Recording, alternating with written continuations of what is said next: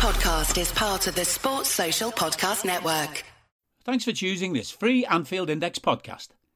If you'd prefer to listen to this or any of our other shows without adverts, then now's the time to check out Anfield Index Pro. With AI Pro, you can supercharge your entire listening experience. You'll not only get all of our podcasts without the ads, but you'll have them far faster with our quick publish feature available exclusively for subscribers. AI Pro also puts you in the heart of our sound studio with an option to listen to many of our shows live and interact with the podcasters in real time as the shows are recording. Upgrading couldn't be easier. AI Pro is available on all popular podcast platforms, and we have our own apps for Apple and Android. Just head on over to AnfieldIndexPro.com and get started today. Hello and welcome to the Daily Red, your lunchtime catch up on all things Liverpool FC, where it is worth saying that it is much better to be a Liverpool fan than to be a Chelsea fan. But we'll talk about that somewhere else. Uh, today is a quiet day. Obviously, Liverpool didn't play last night. They played the night before. What we saw last night was Manchester City advance in the Champions League and Real Madrid advance in the Champions League as PSG did what they always do and choke when the pressure is really on. So that now means that Bayern Munich, Real Madrid, and Manchester City are all through to the quarterfinals along with the Reds, and we could draw any one of those three. Ideally, you'd like to see two of them face each other, knock each other out, as Real have done to PSG, while we pick the bones elsewhere but we'll take whoever comes along. Um, there's not a whole lot to talk about today, really. But if you travel over to This is Anfield, there are some very, very good articles worth giving a read to. A piece on Joel Matip entitled How Liverpool's Elite Ball Carrier Revived His Career. Piece written by Jason Hughes. It is well worth your while giving that one a read.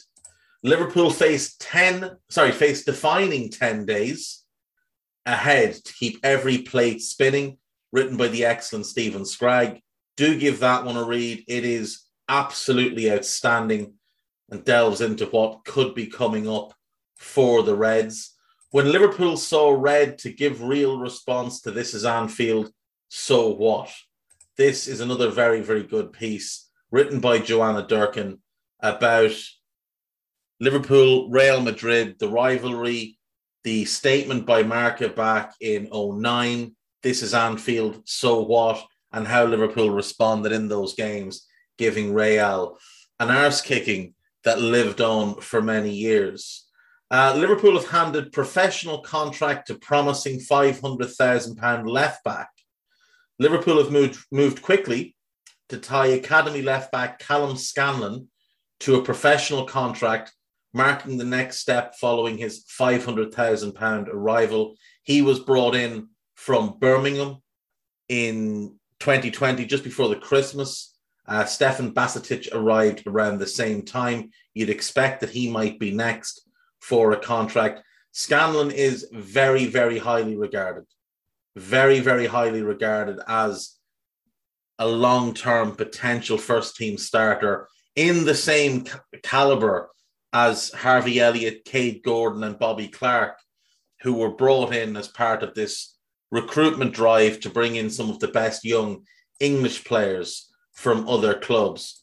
Uh, Luis Diaz gives surprise response to his instant impact.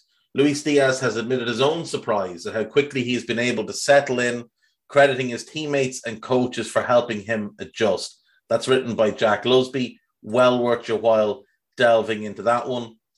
Liverpool fans think Karim Benzema has dealt Mo Salah contract evidence. So this is something that I've been beating the drum about for a while now.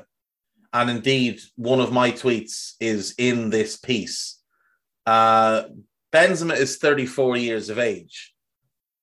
Luka Modric is 36 years of age and was also outstanding last night there is absolutely no reason that Mo Salah cannot be performing at this same level when he's 34 like Benzema, 33 like Robert Lewandowski. You know, you go up and down the line, you look at the elite players Messi, Cristiano, Lewandowski, Suarez, Benzema, Modric, etc., etc., etc., and they're all still performing at this elite level well into their 30s. And it's not just in football. You look at the NBA, you look at LeBron James, 36, 37, still one of the five or six best players in the league. Kevin Durant, 33, in the same mold. James Harden's well into his 30s now. He's an elite level player. You can go up and down the NBA. You can look at baseball. You can look at NFL. Look at Tom Brady well into his 40s, carrying on playing. Obviously, these sports are different to football, but so much of it now comes down to the sports science part and how much players are putting into their own welfare. And uh, it's well documented how much Mo Salah puts into his own welfare, into his fitness regime, both in season and in the off season, into his nutrition at the club and away from the club. Mo Salah takes phenomenal care of himself in the same manner that's, that Cristiano Ronaldo did. And what gets me is you hear people say, yeah, but when he loses a step of, of pace, well, hang on a second. Let's let's delve into this. First things first, the idea that Mo Salah relies on his pace is nonsense. Just go take a look at his goal against Man City, at his goal against Watford. And people want to make out that this guy isn't one of the very best technical players in world football. If the ultimate show pony, Neymar, scored a goal as good as the one Salah did against either Watford or City, it would be played endlessly. We'd never ever stop seeing that goal played. But because it's Salah, it's overlooked and he's a pace merchant. In the same way that Kylian Mbappe would be deemed a pace merchant if he played for Liverpool by these mindless people who have all the intelligence of a scaffolding plank and really shouldn't comment on a game they know absolutely nothing about. Mohamed Salah is the best player on planet Earth right now. I know he's having a little bit of a rough spell, the first one of the season that he's had. And Benzema's making his case, Lewandowski's making his case. But Salah, from August on, including his time at the AFCON, showed he's the best player in the world right now. And it's not, you can't be that if you're just about pace. Mohamed Salah's technical level is incredible. You've also got to factor in how does pace decline? Because you see a guy like Vardy, he's still as quick as he was. He can still beat 98% of all Premier League defenders in a foot race. You see a guy such as Cristiano, he can still beat people for pace. So why would Salah's diminish? It's not so much about, and I spoke to a former international rugby player about this, a guy who played as a winger and was heavily reliant on his pace. And what he told me was, as he aged, it wasn't that his top speed declined as much as the volume of sprints he was capable of declined. So he was still able 10, 15 times a game to turn on the burners and go at full speed. What he wasn't able to do was do it 20 to 25 times a game, which he had been capable of in his mid to late 30, uh, mid to late 20s. And he was adamant about this. And this is somebody most people will know. This isn't somebody who's just a random player. This is a very, very well known, very well respected player. And this is what he told me I had no problem maintaining my top speed. I had a problem maintaining the volume of sprints that I was capable of. That was what he said to me. So I don't believe we'll see Salah's pace diminish massively. Could he lose 5%? Yeah, maybe. And what? He's still going to be faster than 90% of players in the world. That's not going to have a massive effect. You also see people, people when you use the Vardy example, Jamie Vardy's 36 years of age now or whatever, and people say, oh, yeah, but he started playing really late. No, he didn't. No, he didn't. He started playing at the same time as Salah. the same kind of age, 16, 17, at a high level in an academy. Vardy went into non league, went into Sunday league. Do you think for one second it was easier for Vardy playing non league and Sunday league football on pitches that you wouldn't put cattle out on, getting volleyed up in the air while referees looked the other way, than it was for Salah playing on proper football pitches with proper care. Do you think it was easier for Vardy training by himself at the local park than it was for Salah with access to professional coaches? Do you think it was easier for Vardy living off a chipper diet than it was for Salah with nutritionists? Jamie Vardy put far higher, far harder miles on his body between the ages of 17 and 23, 24 than Salah did. Far. And as I've said before, you give Salah the contract he deserves, and nobody can deny he deserves it. Whether it's 350 or 400 grand a week, you give him that contract for four years after next season. That will bring him to 2027. He'll be 35 years of age. There is absolutely no reason he cannot do exactly what he's done for the last five years in terms of production. There's no reason he can't average 32 goals a season across the next five years with his intelligence, his movement. You have to be kidding me. He will learn to adapt his game as well if physical barriers start to get in his way because he's an elite level player. And if he does that, if he finishes this season on around 160 goals and goes and bangs 160 goals across the next five seasons, well, all of a sudden he's within what 26 of Ian Rush. All he'd need then is a two year extension and Jamie Vardy numbers to break Ian Rush's record. And this idea that he relies on his pace is just something stupid people say. His pace is an additional weapon. His first touch is out of this world. His dribbling ability is out of this world. His shooting ability is out of this world. Does he sometimes make bad decisions? Yeah, he does. Everybody does. Messi does. Cristiano has made more bad decisions on a football pitch than you'll ever see anybody make when it comes to shooting when he should pass.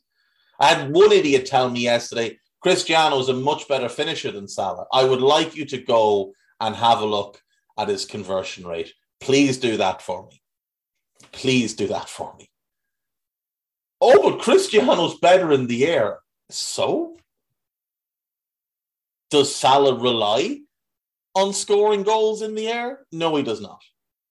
No, he does not. Salah has better movement than Cristiano ever did. Salah is a better finisher than Cristiano ever was. He's a better penalty taker than Cristiano has ever been. Salah will score goals for a long, long time to come. And for the few people who said to me, no Liverpool fan says Liverpool should sell Salah because he's about to turn 30. Yes, they do. Yes, they do. You go into the replies and comments of any article or tweet regarding Salah's co- contract, and you will find a plethora of buffoons, a plethora of absolute gobshites saying Liverpool should sell him now because of his age. It is absolute nonsense. Give Salah his contract and move on. On Liverpool.com today, we have the headline piece Liverpool of something money can't buy is remarkable 1.6 million PSG and Manchester City, 1.6 billion PSG and Manchester City reality remains. This being that you just can't buy European greatness. You just can't buy it. Uh, there's a piece about Roman Abramovich and his sanctions. Liverpool make 100 million, make first move in 100 million double transfer as Joe Gomez pushes for exit.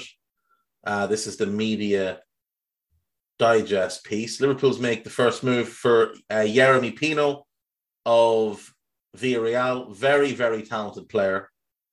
Uh, according to 90minute.com, and it is Graham Bailey who's not not bad. Uh, Joe Gomez is pushing for a summer exit. Liverpool face, tra- uh, sorry, Liverpool sense transfer opportunity. That is about Karim Adeyemi. Give that a glance if you have time. Liverpool have one month to sign the next Philippe Coutinho on free transfer and save FSG millions. This, I believe, would be Claudinho, uh, currently playing for Zenit St. Petersburg. The issue here is that there's been no clarity on what it would mean to sign these players because the statement from FIFA and UEFA said they could act as free agents until June. But do they then have to go back to their club? Because there's absolutely no point in signing them at the moment because they can't play because they haven't been registered. So we'll wait and see. Claudinho would be an interesting one. Myself and Carl Matchett are going to have a look at this on the next AI scouted and decide, well, not decide, but maybe give a list of some players Liverpool could look at from the Ukraine and Russia if they wanted to uh, to dip their toes in. Uh, what have we got here? Liverpool could make could use Premier League unrest to make transfer and complete Jurgen Klopp's midfield. Uh, this one, I think, is about Kalvin Phillips. Tell you one thing: if there's a bit of unrest and uncertainty, the midfielder to be going to get, well, there's two of them, both at Chelsea. Mason Mount would be a perfect fit, uh, as would Mateo Kovacic. If you get either of those to go with Fabinho and Thiago, I mean, it would be the perfect midfield. Kai Havertz is another one I'd love because I think you could make him the new Bobby Firmino as a false nine. So definitely one that I'd be interested in there. Uh, Jurgen Klopp, Jurgen Klopp, Jurgen Klopp can get Dream James Milner heir in 14 goal star who foiled Manchester United. Right. I don't know why we'd need a James Milner heir. You know, it, it, it doesn't seem like something we would need to do. Uh, but Fabian Rieder of Young Boys is the player mentioned here. He is a 20 year old who scored against Manchester United in the Champions League this season. Uh, he is a talented player. He's a Swiss under 20 international, not yet called up for the under 21s. But he's not, how do I put this nicely? He's not an elite level prospect. He, he's not jumping off the page when you when you look at his numbers. He's not someone that when you watch him play, he stands out a mile as being above and beyond what else is on the pitch. So I, I'm not really sure he's somebody we'd have a massive amount of interest in. Maybe in a year or two when he develops a bit more. I mean, five goals, nine assists isn't a bad return but it is the Swiss League and the Swiss Cup. He's got a goal and an assist in the Champions League. It's not a bad return, but it is the Swiss League, and the Swiss League is not a very strong league. Uh, there is a new piece up on AnfieldIndex.com, a timely reboot by the machine, Stephen Smith. There are some pieces about the Inter game, obviously, there is a piece put together by Dan Rhodes with the best bits from the latest Moby on the spot. There's obviously the post match Raw from the other day that you can listen to if you haven't already. And today, myself and Mo Chatra will be recording a Money Talks, which should be out at about half past six. So there's that. Uh, that's it for me today, folks. I will see you tomorrow. Take care of yourself. Goodbye. We hope you enjoyed listening to this Anfield Index show. Please be sure to subscribe to our channel so future podcasts find their way to your device automatically. There's nothing quite like fan engagement, and we'd love to know what you think of anything discussed on this show. The best way to get in touch is over on our free Discord community, where both podcasters and listeners debate the hottest LFC topics 24 7. Sign up free now at AnfieldIndex.com forward slash Discord. You won't regret it. You can also follow us on Twitter at Anfield Index and find us on Facebook by searching for Anfield Index. Oh, and before you go, we'd love it if you could leave us a five star review on your favourite podcast app.